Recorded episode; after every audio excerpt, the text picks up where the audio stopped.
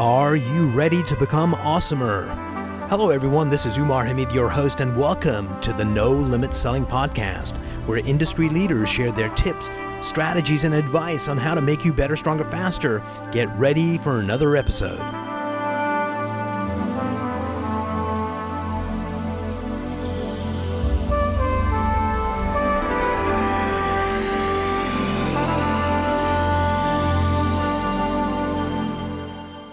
Today, I have the privilege of having Dave Mattson, the president and CEO of Sandler Training. Dave, welcome to the show. Thank you. Thanks for having me. Dave, I've studied a lot of sales uh, processes and techniques, and Sandler, the thing I love about it, it's the most organic way to connect with human beings. And it comes down to really figuring out what's happening in the other person's world more important than what's happening in ours. So I'm really excited to start this conversation with you. Good. I'm glad to be here. So, when did you uh, take over as leader of the organization? Like, were you within the organization or did you come from without? I was actually a client. was, nice. I'm introverted. I went to a, an organization. They were clients, and they said you have to go through sales training. And I was a typical, I don't want to go there. You know, not Yeah. me. and so I was a sentee. I was a hostage, and I went and realized that Sandler was basically a communication model. And Brilliant. I really, really gravitated towards that because it wasn't. I didn't have to be somebody I wasn't, and I could apply these proven tactics and strategies based on communication psychology to me, myself and my own personality. Right. And then I became their number one salesperson because I By the way. I'm about to give you a high five. so I, I practiced because that's my thing, right? Right. And then I went to work for an office up in Connecticut, a Sandler office, and I had the chance to see Dave Sandler at our conferences. Who, at, by that time, I already knew he was the guy. Right. It's not you have to look back ten years after and you say, you know what, that was the greatest opportunity. I should have really capitalized on that. Right. I knew it going into it. I went to a conference. Dave Sandler said, I'm looking for somebody to come on the staff to train the trainers. And I'll mentor them, I'll teach them. And I just raised my hand. I looked over, my hand was already up. So, did- I'm do this? Yes, exactly. and I had the opportunity to come down to see and work with Dave. I became a partner, 25% owner in 1994. nice. I bought another 25% in 2007, and then the rest of the company in 2012. So let's back up to that first uh, buy-in. Mm-hmm. Uh, was that through the mentorship of Dave, or did you guys discuss it, or how did it come about? As far as being a partner, Yeah. I was going around the world doing boot camps for David. First of all, I had many different jobs for David, and then um, I went over to Europe. Had an accent, right? Had the Bob Newhart Yes. humor when I was in London, so I naturally fit. And I was there for a couple of years, and I came back and said uh, I was going to go back to Connecticut because we wanted to start Mm-hmm. a family. And he said, "Well, would you be our partner? Um, because you're doing great work. We trust you. You know, there's a there's a bond here." I said, "Wow, okay, absolutely." And the interesting thing is, when I went to try to get the money because I was young, I was like 27 at the time, right? Uh, no banks would give me the money. Yep. And my family came from a very, you know, working class. Their only asset really Mm-hmm. was their home. And I didn't say a word. But my parents actually came to me um, about two months later and said, We've put the house up, we've remortgaged the house to give you the Wow. money. And it was amazing. And I just, of course, I was always, my head's always down to make sure I get stuff done. But that was added motivation for me to make sure. So that Brilliant. it just happened because he watched me, didn't say a word. And then it was time he made that offer. It's just amazing the love that we have for our kids and our family. Yeah. One of the things that really fascinates me is uh, the people that uh, have uh, how many franchisees around the world, 265. which is pretty amazing. Yeah. And the thing I love about it, uh, a lot of their stories are similar to yours, as in they came across Sandler and were trained in it uh, or liked it a lot and said, hey, I want to start my own thing. I'm going to get a franchisee. And they put down cash to make that happen. Right. And every day they live and breathe this stuff. Uh, sorry, advanced copier systems, but true because they're teaching it and they're using those techniques to actually grow their practice, their business. Right. So, help me understand. Uh, you could have franchisee A doing a good job, and we're happy that they're there. Then you got franchisee B, who's just for whatever reason is doing a spectacular job.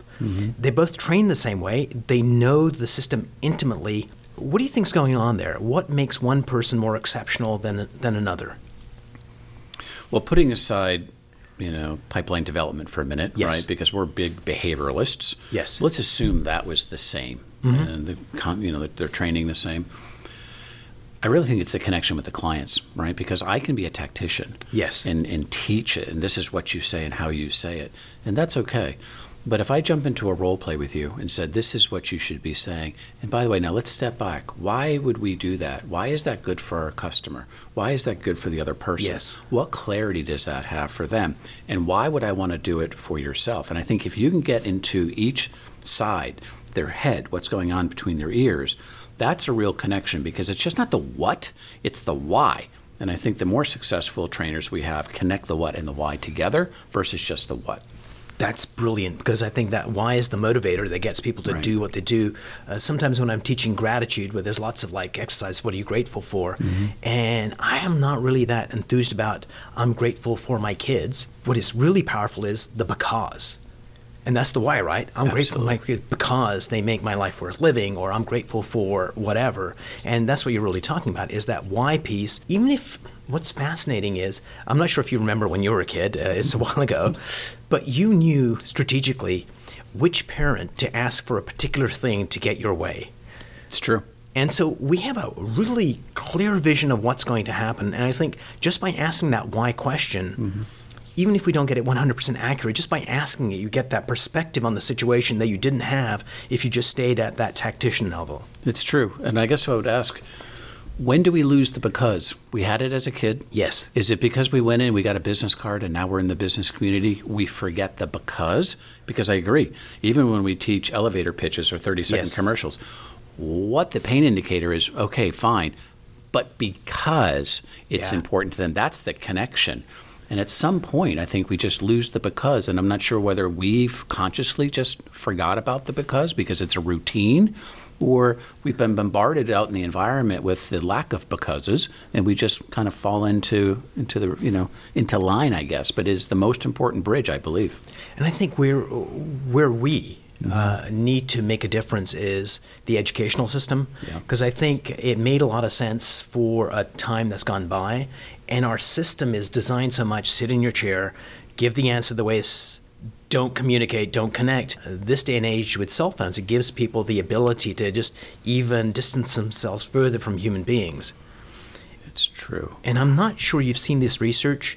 I think as Forrester research was guesstimating, uh, they're probably more accurate than guesstimate, that there's like 18 some odd million salespeople in the US, and that number is going to shrink drastically. Real estate's a good example as automation comes in, that the people that are going to have practices are the ones that have relationships with their customers where their customers won't go anywhere else.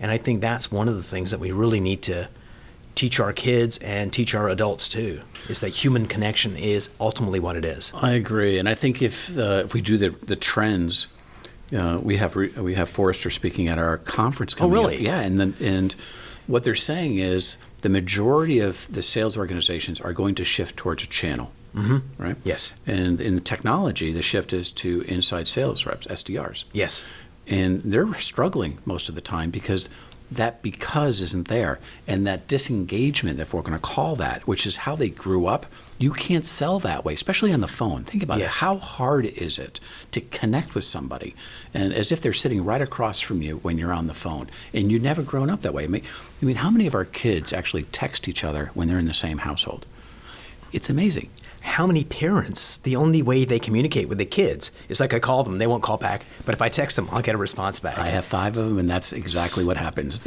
If I text, they respond. If I call, they seem to be busy. and apparently there's this new thing now called voxer which is like a walkie-talkie app Okay. and i've got uh, younger clients that i work with it's like don't text me if you really want my attention use voxer and it's like Okay. okay Yeah. Today I did a video. I'm going to send you a copy of it, by the way. Good. Uh, this was the subject of it. Is once in a while you get a group of people that come together, that come together in such a way that they form this amazing team where it's not about ego, it's not about me, it's not about my department. It's about how can I be of service of these people around the table with me to make this organization grow. And I know Sandler's really focused on that uh, cultural organizational uh, effort because so few companies have it. Uh, what are you guys doing to address that? We have a program called Organizational Excellence, Mm-hmm. which is a roadmap, a playbook for, I'm going to say, or, um, entrepreneurial type companies, Yes. where we can control our outcomes. And, and maybe you're a leader of a particular division, and you still have that, but it's what do I do to better understand where I am today and where I would like to be in the next one, three, four years? Yes. And so, you know, from a professional standpoint, but also personal. You know, I went through this particular program as a client. Right. And I was driven towards I want Sandler to be successful. I would like this revenue. What was missing is the personal why connected to that because Mm-hmm. Yes. this is what it would do. And and I realized I had the because light bulb go off. Once you have the plan, then you have to sit back and say, okay, well, what's the what's the org chart look like? Mm-hmm. Let's blow this up. And you know, forget people who are here. What does it look like? And then the next stage is where do I find the right type of people? And maybe they're internal or external, but when I've got them there, how do I develop them? How do Yes. I do that? Right? And then we're talking about process, and people shy away from process, but in my mind, it's really just playbooks. What am I going to do? Do You know? Yeah, you desperately need that. It's. Uh, uh, have you read the book uh, Checklist? Mm-hmm. I mean, that's a perfect example of Yeah. checklists save more lives than the latest medical advances because if you don't have that process, you're gonna. A, you might do something wonderful, but you don't know how you did it. if you didn't have a process, and you can't improve unless you've got it kind of documented. So I think it should be seen as an, a a, tool, an asset, a, a utility that without it, you're lesser than you should be. Well, think about any sports team. Don't they have process? It's called plays. Yes. You know, you don't get in the huddle and say, "Okay, What everybody do the best Be you creative. can." Yeah, exactly. it, do- it doesn't work. And if you think about organizations that, you know, you said you were with a group of people who were really um, focused on the greater good. Inherently, don't we all start that way? But I think what's happened is they've grown up and realized maybe I. I couldn't make that um, impact, or I've learned not to do anything, and I've kind of given up. But it's nice when you just start fresh and Yes. say, regardless of the past, I'm making a contribution. And it's hard to find those groups of people, but when you do, you really have to grab onto it. And if you find in your organization that you don't have that group, look in the mirror. If you're a leader, you can you can fix that. In my worldview, uh, we all have three faces. We've got this illusion that we show the outside world. So let's say I'm in a company, uh, I'm really smart, I'm your go to person, I'm amazing, I can do anything. And then we've got this delusion of who we think we are. And you've probably met people that who they actually think they are is not what they're portraying to the outside world. And sometimes this is a very positive thing and this is negative. Yeah. And other times people go, uh, I never get anything right, and they're just kind of like, gee shucks, I'm not that good, but internally it's like I'm the best person here. Then I think there's a third place, and the third place is the authentic self. I think that's part of our journey as human beings, but especially as leaders, to really get a good sense of this is who I really am, this is what drives me, these are my deepest values. Because once you uncover that, it gives you the ability to get let go of the delusion of who we think we are. We become authentically who we are. And then when we become brave enough, this is what we portray to the outside world. And those people, when you meet them, you just feel comfortable in their presence because uh, there's a level of safety and uh, power, not force. I'm your boss. It's just there, and you just want to follow them wherever they lead you. And it's congruency, isn't it? Yeah, absolutely. Because if you don't have that third position, Yes, eventually you're going to have leakage. right? absolutely. What you say and what you do are two different things.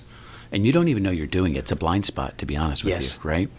Um, but I'll think back to leaders who go into a position early Mm-hmm. on. I think there is confusion of who I am and what I want people to see me as.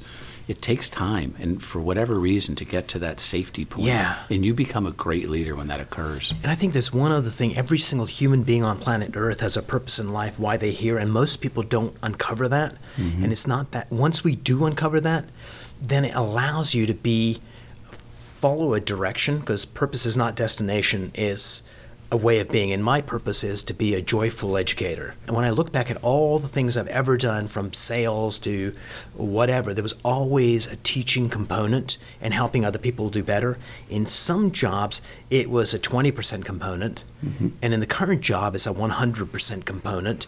So I think when leaders or the people we lead uncover their purpose, it gives them that direction they need. Once they uncover who they are, it gives them the ability to bring their best selves to the team uh, without ego to say, okay, what can I do to make this better? And I think better is such a brilliant word. Best is that sucks because we stop, but better is that ongoing, continual improvement. So the question I have for you is this Sandler, the actual essence of the sales system, I suspect has not changed a lot because human beings are human beings. But Sandler as an organization has, and you've filled the needs of the current. How many decades now that Sandler has been around? 50. 50. By the way, so you guys have evolved Yes. to be relevant to uh, your constituents. So tell me about what that thinking's like so that you keep your finger on the pulse and you don't get caught, you know, uh, being stuck in the old way. Um, a lot of different tentacles. But Yes. We have 265 offices. Every single day, they're interacting with business people. Mm-hmm. And they are the greatest source of information. Nice. Because we sell it and we manage every day. And so when we're interacting with clients, we're learning an awful lot. So people learn from us, but when I'm in front of a customer, I learn. Isn't that amazing I how learn much so much do? more. I take so much back Yes. right? Because I don't want to get stuck in the ego, which is Sandler is great. We won all of the awards. You will change. You know, Mr. Customer, you will conform. It, can't be that way. If you're going to be a, a subservient leader, right, you should Yeah. also think about as an organization. I'm not going to have everyone conform to the Sandler selling system. You're correct. It has not changed. But when in you're in 31 different countries, people see the world differently. Oh, absolutely. And just think about all the constituents. We've got people who don't open textbooks, right? Yes. So, and they just take information differently, which I don't understand how you're going to learn anything in Yep. two and a half minutes. I don't get it. But it doesn't matter what I get. If you're going to serve the customer and focus on You the need to serve customer, where they're at. that's what you have to do. Yeah. You've got to go to them and stop forcing them to come to you. Now, you could do that, but I think that business model forces you to go out of business. You have to be agile. Absolutely. And I think that feedback loop is so critical. Mm-hmm. Just yesterday, I was talking to a guy I happened to meet who's uh, a dog trainer, mm-hmm. loves it, entrenched in it. I was telling him about a friend of mine that's got a new technology to do it. And his immediate reaction was, that's not going to work. You can't change this. You can't do that. And that might be true. But it, it was him imposing his worldview on mm-hmm. something he didn't know anything about. So here's my theory on what a leader should do this three primary functions. One is to have strategically sound vision that's so compelling that people go, I want to be on that journey. The second thing is culture. How do we get our people to be selfless and uh, come on this journey together so we create something that is can live on past the owner's uh, tenure. And the third thing is how do we grow the shareholder value? And we can only do that if we're great leaders and we groom people underneath us to step up.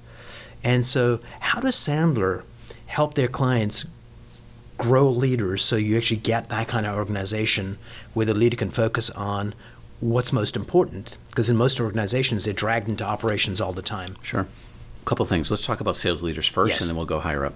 I think sales leaders are the least trained group of people in any mm-hmm. organization because You're good at sales. Why don't you be a manager? Exactly. and then they say, just do what you do Yeah. and replicate yourself. I wish it was that easy, Yes. right? It, it's not that easy. So I think the first responsibility of an organization is to train your people and help them and show them what it looks like to succeed. People learn by imitation illustration. Yes. So, you know, show it to them. It's not it's one thing to, hey, you have to be a good coach, but give them a playbook. Show them how to do it and then reinforce it just by doing it once. I can go to the golf course and practice once. It doesn't do anything Yes. for me. It has to become part of my DNA, part of my life. So I think if as an organization, and leaders, if you can create playbooks, awesome. If you can, can then be congruent and demonstrate Yes. all the things that you need to do, I think that that's a, a good step forward as you Walk your talk. Because you need to be authentic. Exactly. You know, and if, if you really, you know, step back and say, okay, well, what are we doing to get there? Well, the first thing that we provide clients is a roadmap. Here is what it looks like in order for you to be a great leader, mm-hmm. whether it's a sales leader, operational. Here's the roadmap. Most people have bits and pieces, but they've also observed throughout their career somebody that they thought did it well. Yes. And so, in our first X amount of years, all we're doing is mimicking what we've seen. Mm-hmm. So, if you can give them a roadmap and allow them the flexibility to, to go within that roadmap based on the culture, based on who they are, then it becomes them, not somebody Yes. else, right? That's the first thing, I think. The second thing is, I think we, we put people together. So they're not isolated. We have groups of leaders to get together. We have groups of sales leaders to get together. Sometimes we don't see our own blind spots. And That's if, why God invented spouses, by the way. and they're the greatest. They're great at that. But if I'm looking at somebody else and they have a problem, and it's very easy for me to be a movie star in somebody else's company. Yes. Right? Because I'm not emotionally involved. And so when I do that, more often times than not, I will go back and say, you know what? I should be implementing X, Y, and Z. And maybe I wasn't even involved in that conversation, but I watched it happen. Yes. Because observers learn more than the people that are actually in it because we're emotionally involved, yes. right? So that's there. And I think it's, you've got to create an environment where it's not learned helplessness. Yes. It's self sufficiency. I think great leaders create an environment where people are self sufficient. And you give them the two P's, which is protection and permission. You yes. give them permission to operate within their lanes. Yes. You have to explain what those are. It has to be clear. And you also have to give them permission to fail, permission to make decisions within their lane. You know, Sandler, that's the greatest thing he ever did for me. Right. David, here are your lanes. Act as if it's your business. I give you permission to make those decisions. I also know that you're going to make some bad decisions. Then the second P was protection. Mm-hmm. So he protected me if, in fact, I did make a bad decision. Yes. Or if people on the outside questioned my decisions, but they were within my lane. I think that sense of security allows people to grow, to stick your head up above, not really, you know, not worrying that you're going to get whacked.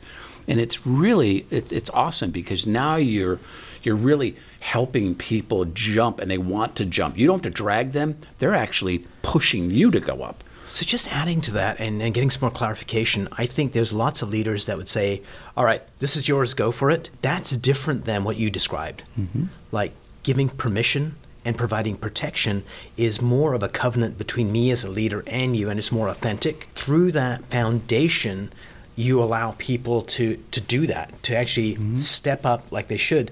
So, I think people have an illusion that they're doing that. Yeah but they're not. They're just giving lip service. And of course, because it wasn't authentically given, when there's a problem, they're not there to uh, have their back. They're there to to blame. I th- yeah, I think that one of the things that I hear from a lot of leaders when we do coaching or off to the side, I would like a culture of accountability. would you really? yeah, it comes up all the time, yes. and they and they really are blaming others for not doing that. But to your point, when they do give you know, let's say this is yours, own it. That in itself doesn't do anything. Agreed. Yeah, you have to have clarity. You have to agree on the roadmap. You have to say, look, what support do you need from me? Here are your areas of responsibility. Here's what you can do. Here's what it looks like. And it, the more you explain it, and by the way, when you talk to leaders and you say that to them, say, well, they should know that. That's why I've hired them. Yes. Okay. Well, look, I should have known to, how to be a good parent on my first child. Yeah. But that's not how it works. You know, I've practiced on my first yeah. one. I got better on the second, you know, even better on the third. But that's how you have to do it. That's not how humans operate. And maybe it's a, I have to sit back and wonder, is it just an easy way out for the leaders to say, well, that's who I've hired? Because maybe they don't know either. I think that's primarily the issue because they know what it's not, but they don't know what it is. But even when you go to like management school or mm-hmm. MBA school, they mm-hmm. don't teach that human stuff. Yep. They teach it as in more tactics. Here's the process. So I like processes and checklists, but if you don't have the right intent and you don't know why it's happening, then you're just an automaton and why do we have you there and not someone else? And I think but that comes down to that leader going, I don't know. Yeah and I need help. In which case, I go to Sandler or I go to my Vistage coach. Mm-hmm. But as we go on, I talked about those three faces. Sometimes the illusion is I know everything and I'm infallible, and the great leaders are like, this is the best way I know how, but uh, we're figuring it out. And I and I like the two P's. And the only thing I'd add to it, which might be inherently there, but I think in organizations, if we get people to go, it's not only okay to ask for help, it's expected of you. If you value the team, mm-hmm. if you need help, put up your hand. Because in most organizations, people will do the illusion of I've got this till it gets out of hand. Right. And I think we have that ability to know that everyone's got your back, and then and build uh, it into the process. Yeah, build it, it into the culture. I mean, even if you think, hey, you've got that, think about the person that's on the receiving end, the employee. Yes. They're in the first group, right? That first face, which is this is who I need to be. Because yes. what are they going to say? Hey, thanks for hiring me. Thanks for allowing me to have this responsibility. I don't know what to do. yeah. you know, and I have a new COO. Yeah. Right?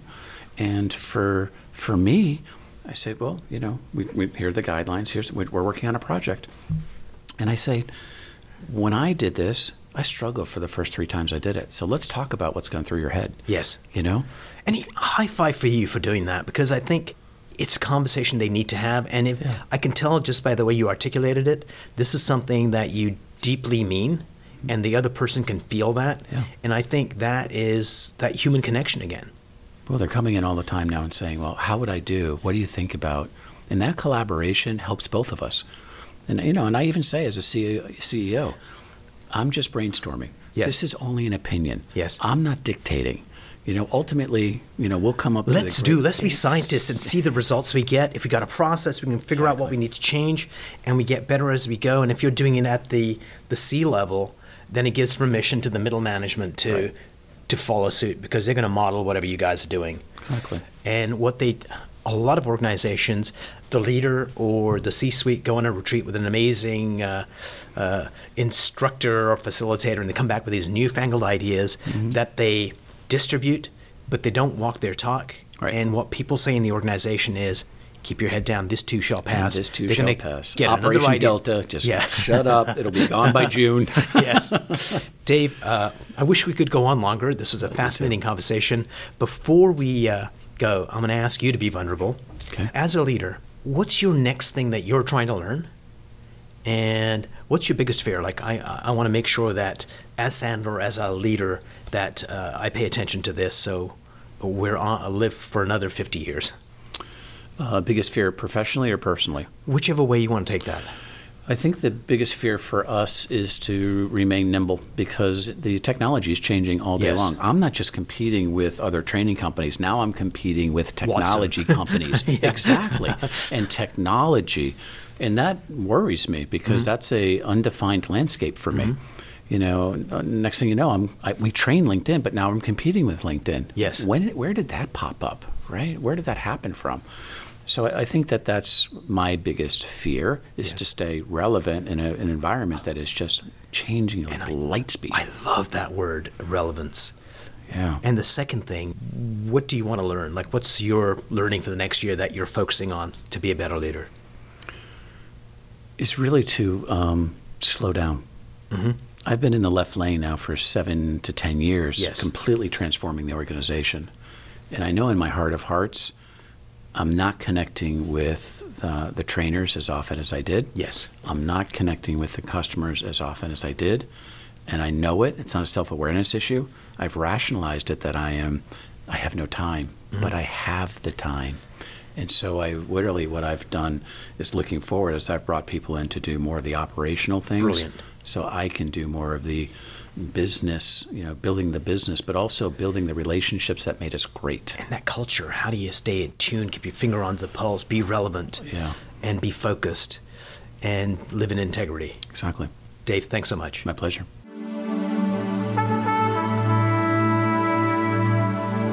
If you enjoyed this episode, please go to iTunes and leave a five star rating. And if you're looking for more tools, go to my website at nolimitselling.com. I've got a free mind training course there that's going to teach you some insights from the world of neuro linguistic programming, and that is the fastest way to get better results.